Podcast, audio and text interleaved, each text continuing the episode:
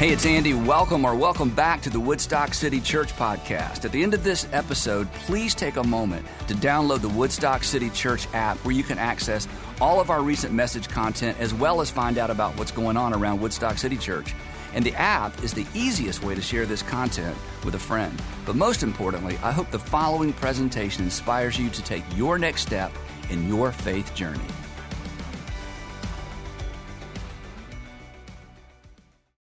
Love that song.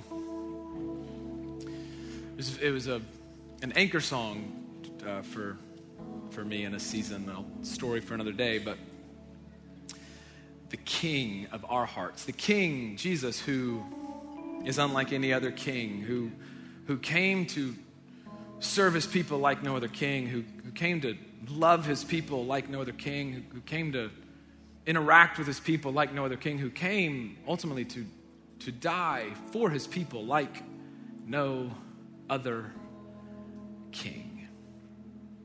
And uh, I want to celebrate with you guys a little bit as, as a church.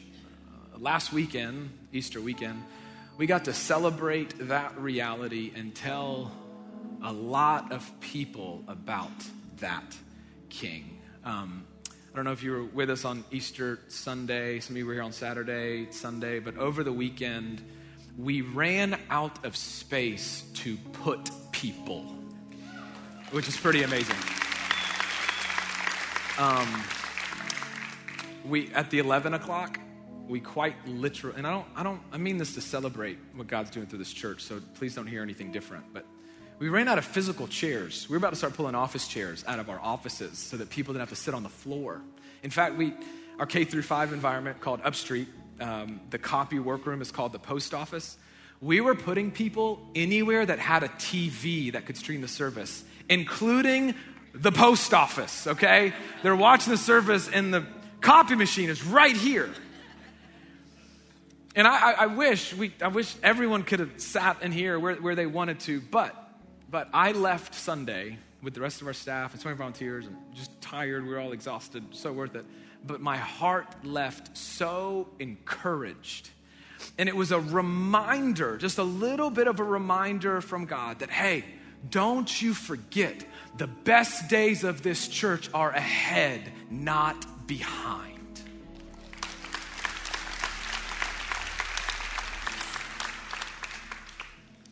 And so I left encouraged and more excited about the future of our church than ever before. Not just because the building was full, it's bigger than that, it's better than that, but because there are still people outside of the walls of this space that are looking for something, that are looking for answers, that are looking for someone. His name is Jesus. And, and, and here's this I want to I wanna thank you.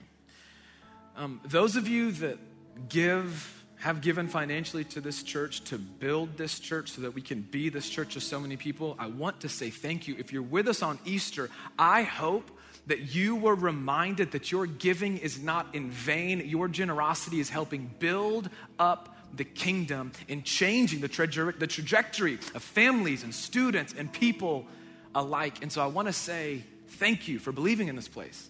And thank you for giving so generously. And, and if it's your first time here or if you're new here, you can ignore this next part. This is not for you, okay? But if you call this place home and you've been thinking about a time to start giving again or maybe take the first step towards giving, what a time. What a time to jump into what God is building as we continue to reach the community and be a part of lives changing forever. You can scan the QR code and it'll give you details. Just click the give link. It'll tell you all about what it might look like for you to engage with us in that way, to link arms together. In fact, I almost forgot about this. On Friday, literally two days ago, remember I told you guys there was this middle school event happening? On Friday night, I was here, I was up on the balcony. In this room were over 800 middle school students on a Friday night. On a Friday night. Y'all, I don't even want to go to church on a Friday night. And they came to church on a Friday night. Target off 92 was hopping with moms that dropped their kids off on Friday night. We should have worked out getting a percentage of their sales.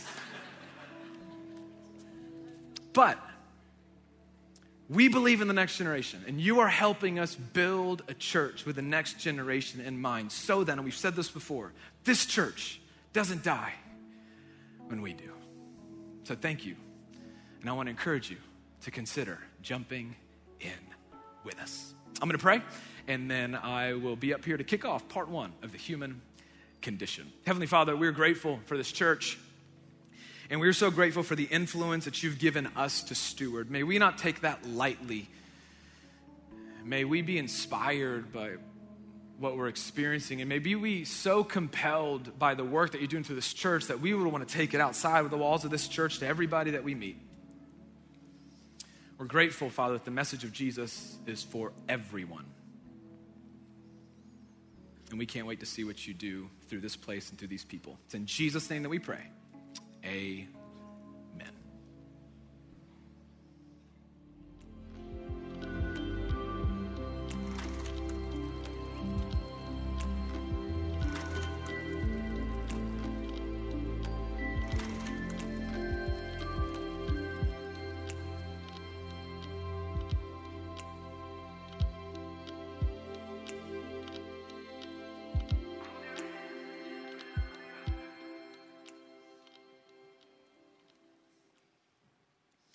So, we are kicking off a brand new series this morning called The Human Condition.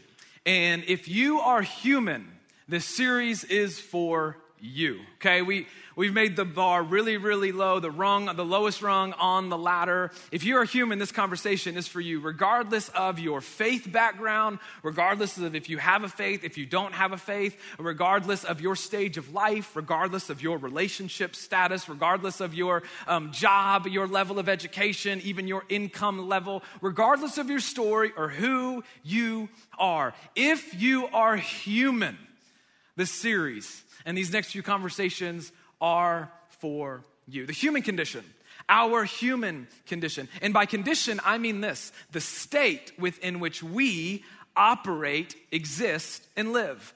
The condition, the, the state within which we live and exist.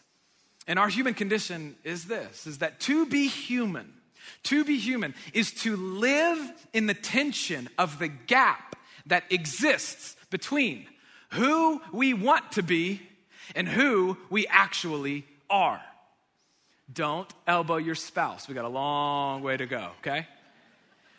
The gap that exists between who we want to be and who we actually are. We've all felt this tension. The tension between how we want to live and how we actually live.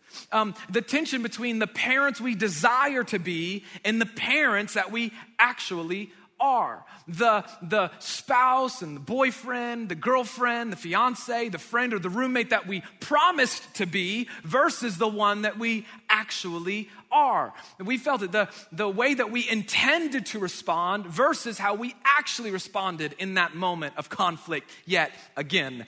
The decisions that we hoped to make when the opportunity arose versus the ones that we actually made. The discipline that we had fully intended to exhibit versus the lack thereof. Which is why all you stopped working out on January 2nd. Right? We, we've all felt this the tension between how we actually live and how we, how we want to live and how we actually live. There's a gap there, and we've all felt this gap. It's why the self help industry is worth billions of dollars because we've all felt this gap. We feel the internal struggle and the internal conflict between how we want to be, how we want to live, versus how we actually live. And the reason the reason we are so aware of the struggle, again, the human, regardless of who you are, you felt the struggle. And the reason we're so aware of it, the reason why we can feel it almost tangibly, is because we know that we can do better. The reason why we feel the tension and the reason why we know this gap exists is because we want to be better. We want to do better. Otherwise, we wouldn't even know that the gap was there. But we know the gap. Why? Because we want to do better. But this series, this series, Yes, I, I hope it's going to help you do better. I think it certainly can. But this series, these conversations are way bigger than just doing better. I don't want to have a conversation about just changing our behavior. No, no, no. This is going to be a series about you and I experiencing God's best for your life. And you might not be in a place to say or to believe that there is a God that desires best for you, and, and that's okay if that's where you are. I'm really glad you're here. But what if there was? And what if He actually does desire best for you? And, and here's what's true is this gap this gap between how we want to live and how we actually live it threatens to steal and rob you and me of that best but it doesn't have to and god certainly doesn't want it to and, and another reason why this conversation is so important, and we're going to jump into part one and, and, set up the whole series. You know um, who else feels the tension between how you want to live and how you actually live? The people closest to you those that you love, those that you parent, those that you work with, those that you lead, those that you hope to influence one day. In fact, in some cases, they feel the tension and the collateral damage of that gap more than we do. So, this conversation, so important, and one that I believe could have life changing implications for you and certainly for me. So, today, as we set up the next couple of weeks, I want to unpack why why the gap exists.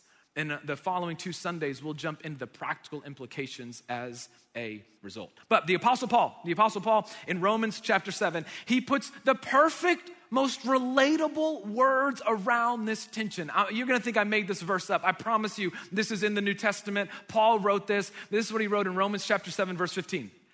I do not understand what I do you're like, man, I never knew it could be so relatable. I just, some of y'all just found your life verse. A lot of husbands are gonna wake up to this tattooed on their forehead. Um, I do not understand what I do. Paul here describing the confusion that human beings experience as a result of their own behavior, of our own behavior. In fact, this phrase literally translates what I am producing, I do not know. What my life produces in moments I do not understand. It doesn't make sense. We've been there. We've been there. I don't understand what why did I in the moment it was I don't I don't understand what I do. And the reason, the reason there is confusion, the reason why Paul felt this, and the reason why we can all relate to this, the reason why there's confusion is because there is an intention a hope or a desire that we have that is contrary to what is actually produced in our lives. So Paul goes on, he says, For I do not understand what I do, for what I want to do, I do not do, but what I hate, I do. The quandary of the human condition that I, I don't it's not even that i just don't do what i i don't do what i want to do. No it goes further. I end up doing what i hate what i don't want to do what i said i would never do. In the christian vernacular we call this sin. We call this sin. In other words missing the mark now, I understand for some of you, you hear the word sin and you're immediately turned off because you went to a church and, and all they told you was your sin, sin, sin, and how bad you are, and this, that, and the other. So for you, if you're not there yet, if, if, if you're not even sure that you believe there's a thing called sin, okay, but, but here's where we can land on is that even for you, there's a peace, there's a conscience that you have, and even you're aware when you cross the line that you have your own conscience, and when you do something that rubs up against that conscience, even you know, without anybody telling you, you know that you did something that you did not like. But for the purposes of our conversation, for the purpose of our conversation, um, I, I want to define sin for us. One of the best definitions of sin that, that I've kind of ever heard is this: is that sin is anything that moves us inward towards self and away from God. Anything that moves us inward towards self and away from God. And anytime you and I move inward towards self and away from God, we always hurt us and others in the process. That for Paul, whenever he's doing the things that, we, that he hates, that he does, for all of us who experience that tension, again, whether you call it sin or it's just your own conscience, we've all been there. It's those moments when we compromise your integrity, either at home or at work. It's that moment in your anger, you're in an argument, you're saying things you're gonna regret, but then you've all been there. There's that one line It's the low blow. You'll win if you say it, but you'll eventually lose if you say it. I shouldn't say it. And then you say it. We've been there. In our anger, when we use our words as weapons, we've been there. It, it, it's when our selfishness overrides everything and we put our interests before others. It, it's when our pride keeps us from being able to forgive and instead we just hold on to bitterness. It's when we idolize a salary or a job the expense of family. Come on, to be human, we get this. We do things and we say things, and I'm very intentional to say we because myself included, we, we make decisions, and in the aftermath of the regret, of the shame, of the relational tension, pain, or hurt that we caused, we're left thinking, why did I do that? Like, what? Why did I say that? Why did I go over there? Why did I respond? Why didn't I just leave? Like, what was I thinking? It didn't make sense, but now it does. Like, why? The human condition, come on, is to wrestle with this tension. For what I want to do, I do not do, but what I hate, I do. And if you're a Jesus follower, you've probably had moments where you're thinking, like, really? Like, again? Like, surely God's patience is running out on me. I should know better by now because it's the same thing over and over and over again. It's too late for me now. There's no going back.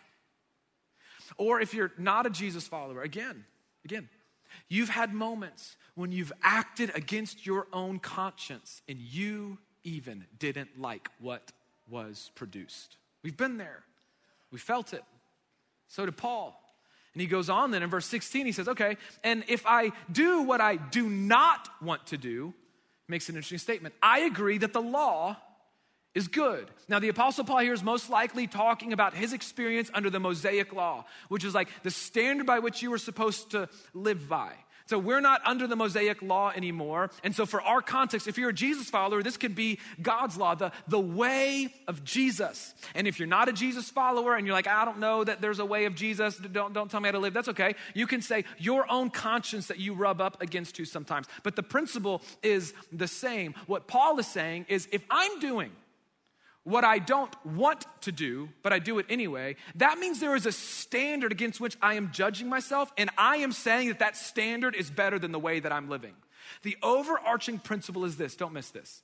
If you do something that you don't want to do, you're admitting to yourself, and I'm admitting to myself, that there is a better way, a better way to live, a better way to experience happiness a better way to filter your decisions, a better way to marriage, a better way to handling conflict, a better way to navigate relational tensions, a better way to parent, a better way to have fun, a better way to get that promotion, a better way to experience intimacy, a better way to find significance.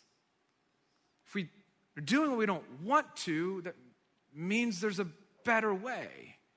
And if you're not a Jesus follower, here's a question that's worth asking.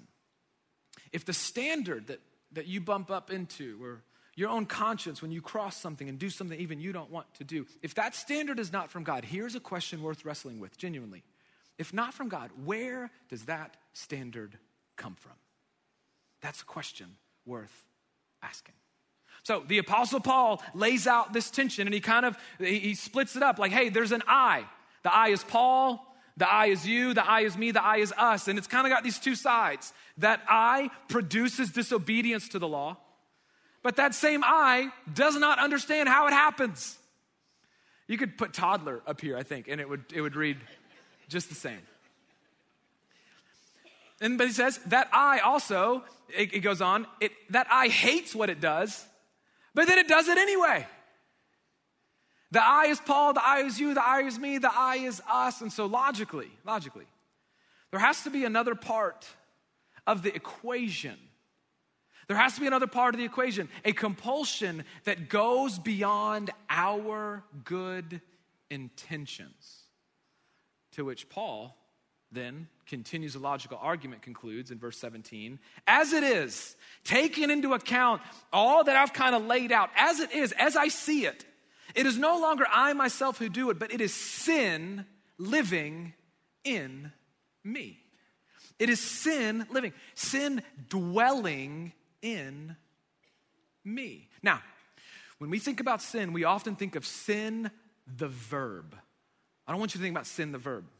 I want you to think about sin as a noun, as a thing, as an entity whose sole desire is to reign over your heart and wreak havoc in your life. And we're gonna get more into this next week, but I want you to think of sin, not as a verb, as a noun, as a master who wants to kill every good thing in your life and in mine. And Paul says that entity, that's it, it lives in, in me. And Paul's not making excuses. No, no, no, no. He's making a crucial point about the human condition.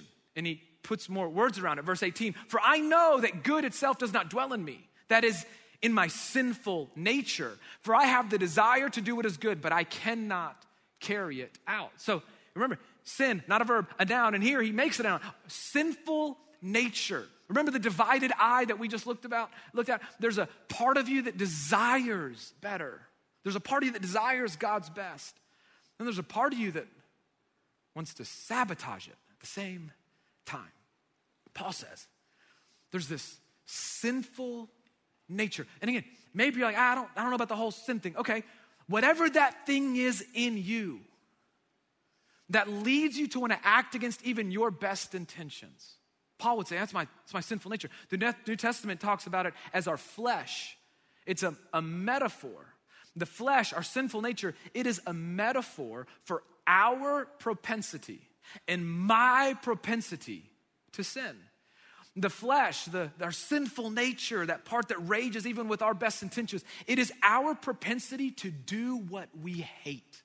It is our propensity to look inward and to be all about ourselves, even if it hurts people. It is our propensity in our relationships to be selfish, prideful, and even just downright mean. The flesh, our sinful nature, it's our propensity to gratify our selfish desires no matter what it costs anybody around us. And for those of you that follow Jesus, that flesh, our sinful nature, it is the propensity to disregard the way of Jesus and do our own thing. Regardless of whether you're up for calling it your sinful nature or not, because you're not quite there yet, you know that there is something there. Paul's trying to put language around it, okay? But the human condition is this is that all facets of our humanity are affected by a tendency to want to face inward toward self, gratify our flesh, and do what even we don't want to do. And watch this. Our sinful nature, our flesh, our sin nature is why the gap between how we want to live and how we actually live exists. So, verse 21, he says, okay, so I find this law at work. This word law, think of the word, it's the word principle, like Newton's laws of motion, okay? It's a principle. It could read, so I find this principle at work, the Apostle Paul concludes. I find this principle at work. Although I want to do good, evil is right there with me. Paul, using his life as a testing ground, sums it up. Although I want to do good, I've got these intentions. Evil is right there with me. And he, he says, verse 24, What a wretched man I am. In his pity, this could also read miserable, defeated, discouraged. The apostle Paul gets to the point where he's like, I, I, can't, I can't, I can't do this. I can't figure it out. I can't fix this. The apostle Paul gets to a place where he's like, my good intention does nothing to resolve this tension. My good intentions does nothing to, nothing to resolve this tension that I find myself in. I can't fix it. So it leads Paul to a place where he's got to look beyond himself. So he asks the most logical question Who will rescue me? He asks. Who will rescue me from this body that is subject to death. To be rescued means you can't do it on your own. So the Apostle Paul's like, I, I can't fix this. I can't figure it out. I don't know what to do with this. Who will rescue me? And so the good news, he concludes, but thanks be to God who delivers me through Jesus Christ, our Lord. That word delivers means to be set free from, to be rescued from. Delivered from what? Rescued from what? The plight of our human condition. That there's this thing, this entity, sin, that reigned over our lives, disconnected us from God, and led us and leads us down a life that we don't want to lead. The human condition, watch this. The human condition is that we all have the same problem. We all have a sin problem. Sin does not discriminate. The verb sin is a symptom of the real problem sin, the noun. But hear me, hear me. You don't have a sin problem because you're bad. I'm not up here trying to tell you that you're bad, that you're bad, that you're bad. If you went to a church and you stopped going because all they could tell you was how bad you were and how bad you were, I'm sorry. You don't have a sin problem because you're bad. If that's the case, then we just need to talk about how bad we all are. No, you don't have a sin problem because you're bad. We all have a sin problem because we're human. We have a sin problem, all of us, because we're human. And the Apostle Paul talks about that a few, a couple chapters earlier in Romans chapter 5. He tells us how we got there. He says this He says, Therefore, just as sin, just as sin entered the world through one man, and the one man he's talking about is Adam. Adam, the first human in Genesis chapter 1. Now, real quickly, again, whether or not you think Genesis chapter 1 is literal or even allegorical that explains the reality within which we now find ourselves, this internal conflict, the point is the same that sin entered into the world and affected all people. So, so Paul writes, uh, therefore, just as sin entered the world through one man, Adam's sin, and death through sin, we'll talk about this next week, sin kills all good things. And in this way, death came to all people because all sinned. So through Adam, the first human, we were all born into it. And so all of us are born in this thing called sin. Let me, let me illustrate this for us, okay? So this is this is us as humans, okay? These M&Ms, peanut M&Ms, because they're the best ones. Um, they, wow, you got really excited about that. I'd give you them, but I touched these earlier. You don't want them. Um, we'll, we'll make that happen later. So this is us. We're, we're, we're, we're humans. And so what Paul is saying is that because of Adam as the, the, the, the first human, all of us, through no fault of your own, you might not think it's fair. I get it. Don't be mad at me, okay? This is Paul, and it's really Adam's fault. Be mad at Adam, okay? This is not on me. Just telling you what happened, what I think happened. Um, and so um, all of humanity are born into Adam in that we are born um, connected to Adam's sin. So it's like relationally, we're connected, we're, we're under the curse of sin because of Adam. And so every human, every human that's born, born into Adam. Nothing you can do about it. Like, like me, everybody. Your girlfriend, everybody. Your boyfriend, your perfect grandma that cross stitches Bible verses. Sorry, Granny. In Adam. Everybody, like you name it, right? Like your husband, your husband, your husband, everybody, your mother in law. I love mine, by the way. Um, everyone. Ju- my wife, Julie,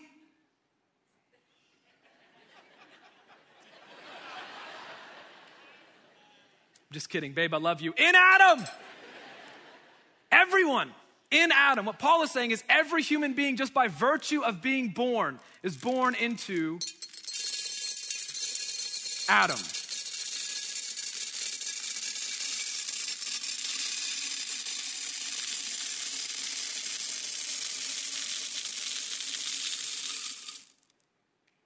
Did it.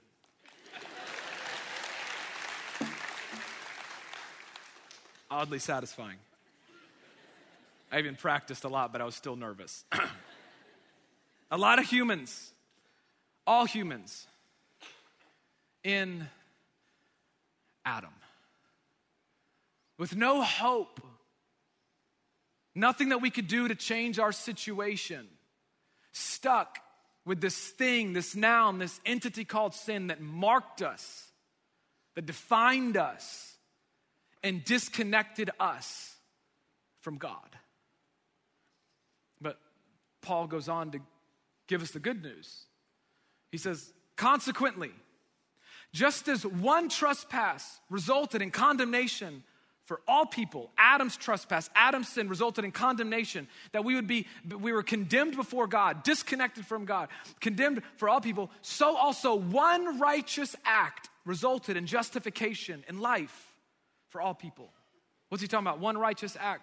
He's talking about the work of Jesus, the work of Jesus, that Jesus came and he lived a life in order to save us. He came into this world and he died on the cross for your sins and for mine. Romans tells us, Paul tells us that the wages of sin, what sin earned us, was death. So Jesus came and he died the death that we deserved. And then he rose from the grave on the third day, conquering its power. So, through that one righteous act, the work of Jesus, Paul says that we're justified. Justified is a fancy word of saying because of the work of Jesus, like we're good with God. Like we can stand in right standing with God and be in the family of God. And Jesus came to give us life. That because of the work that he did, because of his death and resurrection, there is a new life available to us. He goes on, for just as through the disobedience of the one man, the many were made sinners, the disobedience of Adam, all of us made sinners, so also through the obedience of the one man, Jesus, the many will be made righteous. That because of Jesus, because we now have the opportunity to follow Jesus, we can be made righteous. In other words, every day we can take steps to look a little bit more like Jesus than we did before. See, we were stuck here we had no hope. We were powerless, just as powerless as these M&Ms are to leave this jar, we were equally as powerless to change our situation. But because of Jesus, there's a new hope. Because of Jesus and his work, there is a new hope for you and for me. The disobedience of one man brought death to all people. But the obedience of Jesus brought life to all who believe. So that because of Jesus, we are no longer stuck in Adam with no hope, but rather, because of the work of Jesus, we can live connected to Him, live in Christ, relationally connected to Jesus. That because of His work on the cross, He defeated death's, sin's power so that it no longer ruled and reigned over us, so that we can now live in Christ free from the power of sin. That because of the work of Jesus, um, our sin no longer defines our future. No, no, in Christ we are forgiven. That in Adam, the shame that wants to speak loudest over your heart and your life, no, no, in Christ, God wants to remind you who you are. You are a son and you are a daughter, and there's nothing you can do to change his love for you. That here in Adam, we were stuck in a life that would lead to nothing good for you or for me, but in Christ we have a new opportunity to follow and to walk in the fullness that Jesus came to offer you. That we could have never moved ourselves from in Adam to being connected relationally to Christ, but Jesus came and did the work to make it possible, to set you free, to experience God's best for you for me to experience God's best for me. This, this is the message of the gospel. It's the very message of the gospel. The Apostle Paul opens up Romans talking about it. And I wanted to save it until the end. But that Jesus did a work for us that we were powerless to do on our own. In fact, he says this in Romans chapter 1, verse 16. He says, For I am not ashamed of the gospel, because it is the power of God that brings salvation to everyone who believes. The gospel, it means good news. God's good news to humans. That humanity has a devastatingly great need that we could not fix on our own, stuck in Adam, stuck, disconnected from Jesus, and Jesus came to do a work to change that reality for us. To our hopeless human condition, Jesus came to set us free. God's love for you is so great that he sent Jesus to die a death that we deserved. And he rose again. And Paul says that the gospel, I love this. He says, it's the power of God to save us. For those of you that have been in church for a little while, when's the last time you thought about the gospel as the power of God to do for us what we were powerless to do on our own? Here's what's true nothing magnifies the power of a solution better than fully understanding the depth of the problem. And Paul was so unashamed of this gospel message. Why? Because he had understood the depth of his humanity and he had experienced the miracle working power of the gospel. And Paul had every reason to be ashamed of this message. In the Greco Roman world that he was writing in, power was found by way of conquering, climbing the social ladder politically and economically. And then here comes Paul with this message that a Jewish carpenter who hung on a cross to save humanity from a problem that was common to all of us would have been shameful. And to take it even further, in that world, to follow a king who loved, to follow a king that served, to follow a king that laid his life down for his own people. Weak But Paul wasn't ashamed. Why? Because he had experienced its power and how it changes life. And this is a sermon for another day. But the Apostle Paul, he made it his full time job to persecute the way of Jesus. In fact, he wanted to blot it out, like he wanted to kill it. He oversaw the first ever Christian execution. And then he had an encounter with a resurrected Savior, and it changed his life forever. The power of the gospel took his broken life, made it whole, healed, and filled him with purpose. The gospel is the, the power of God to save those who believe. And so, for anyone in the room, for anyone in the room, you need to know, you need to know that the power of God is stronger than your sin. In fact, I need to speak for a second to the Jesus follower that thinks you've just you've gone too far again, you've messed it up again. God is over you, God is done with you. That okay, there's just no point anymore. I should know better by now. You need to understand that the power of God, as displayed for us in the gospel, is bigger than your sin again.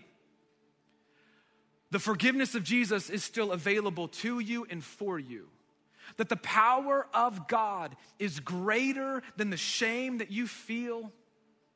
Come on, no matter who you are, it's bigger than the struggle you're experiencing. And it's big enough and powerful enough to redeem any story, even one that you think is already half written. New can begin today. And how do I know that the power of God is big enough and powerful enough for all of that? Because it was that very power that defeated death when Jesus rose from the grave. Your best possible life, experiencing all that God has for you, I'm just telling you it cannot be found in Adam with sin ruling and reigning your life disconnected from Jesus. In fact, if you're being honest, some of you have tried and you're back in church because you're trying to figure out the answer. But here's the good news Jesus invites us into the family. He gave everything so that we could not only be relationally connected to Him, but forever stay relationally connected to Him in Christ. Now, we're going to talk about this next week. Just because we're in Christ doesn't mean the influence of our sin nature is totally gone. We'll get to that next week. However, its power is broken. And we have a new master, a new savior to follow and a new life available to us in Jesus, who invites us in to follow the life that he modeled and to live out the ethic that says, I cannot claim to love God if I fail to love people.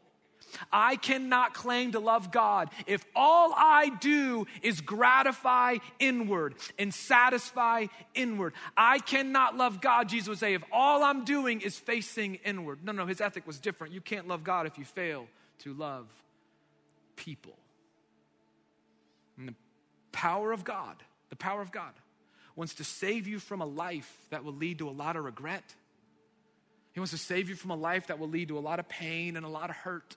He wants to save you from a life that will lead to unhealthy relationships, broken relationships, a loss of influence, an empty life where you'll still be left wanting, and one where you're ultimately separated from your Heavenly Father. But in Christ, He invites you to find hope, to find grace again and again and again, to find redemption for even the most broken and shattered pieces of your life and of your heart, to find more purpose than you could have ever imagined, and to find a way of living that actually leads to life. The life that maybe you didn't even know that you weren't living yet. And ultimately, to never have to live another day separated from our heavenly Father. That life is available, that invitation available to you. Problem of sin within us required the power of God beyond us. We couldn't do it. Powerless to do it on our own, but thanks be to God who delivers us by way of Christ Jesus. And it's available to all who believe. Not by doing anything, not by earning your way to God, not by being cl- perfect and cleaning yourself up before you get there. No, no, no. God used His power to do for us what we could not do in our own. And at our worst, Jesus gave us His best. So that life, available to all who believe believe that Jesus' death and resurrection was enough to save you from that Adam jar and place you in the in Christ relationally connected to Jesus jar. And now that we have a full grasp of the problem in the next couple of weeks, we're going to get into the practical implications of it. But today, today, we're reminded that there's a God that sees us there's a God that saw the plight of our human condition and wasn't okay with it. And there's a new life available. There's new hope available. There's redemption available. There's grace and forgiveness available. And Jesus, Jesus made it possible to move from in Adam to in Christ. Why? Because God loved. Let me pray for you. Heavenly Father, we're grateful that you see us. We're grateful that you love us. And we are grateful that in our plight, you chose to save us. In our mess, you met us right where we were. Father, give us the courage to do some of what we've heard today. For the Jesus follower in the room that needs to be reminded of your never ending grace, would you remind them that they're in Christ always and forever? And for the person in the room that has never believed, would you give them the courage to take one step of belief towards you, towards your son, and towards the life that you have for them? We love you. Thank you that you love us. Thank you that you proved it to us when you sent Jesus. It's in Jesus' name that we pray. Amen.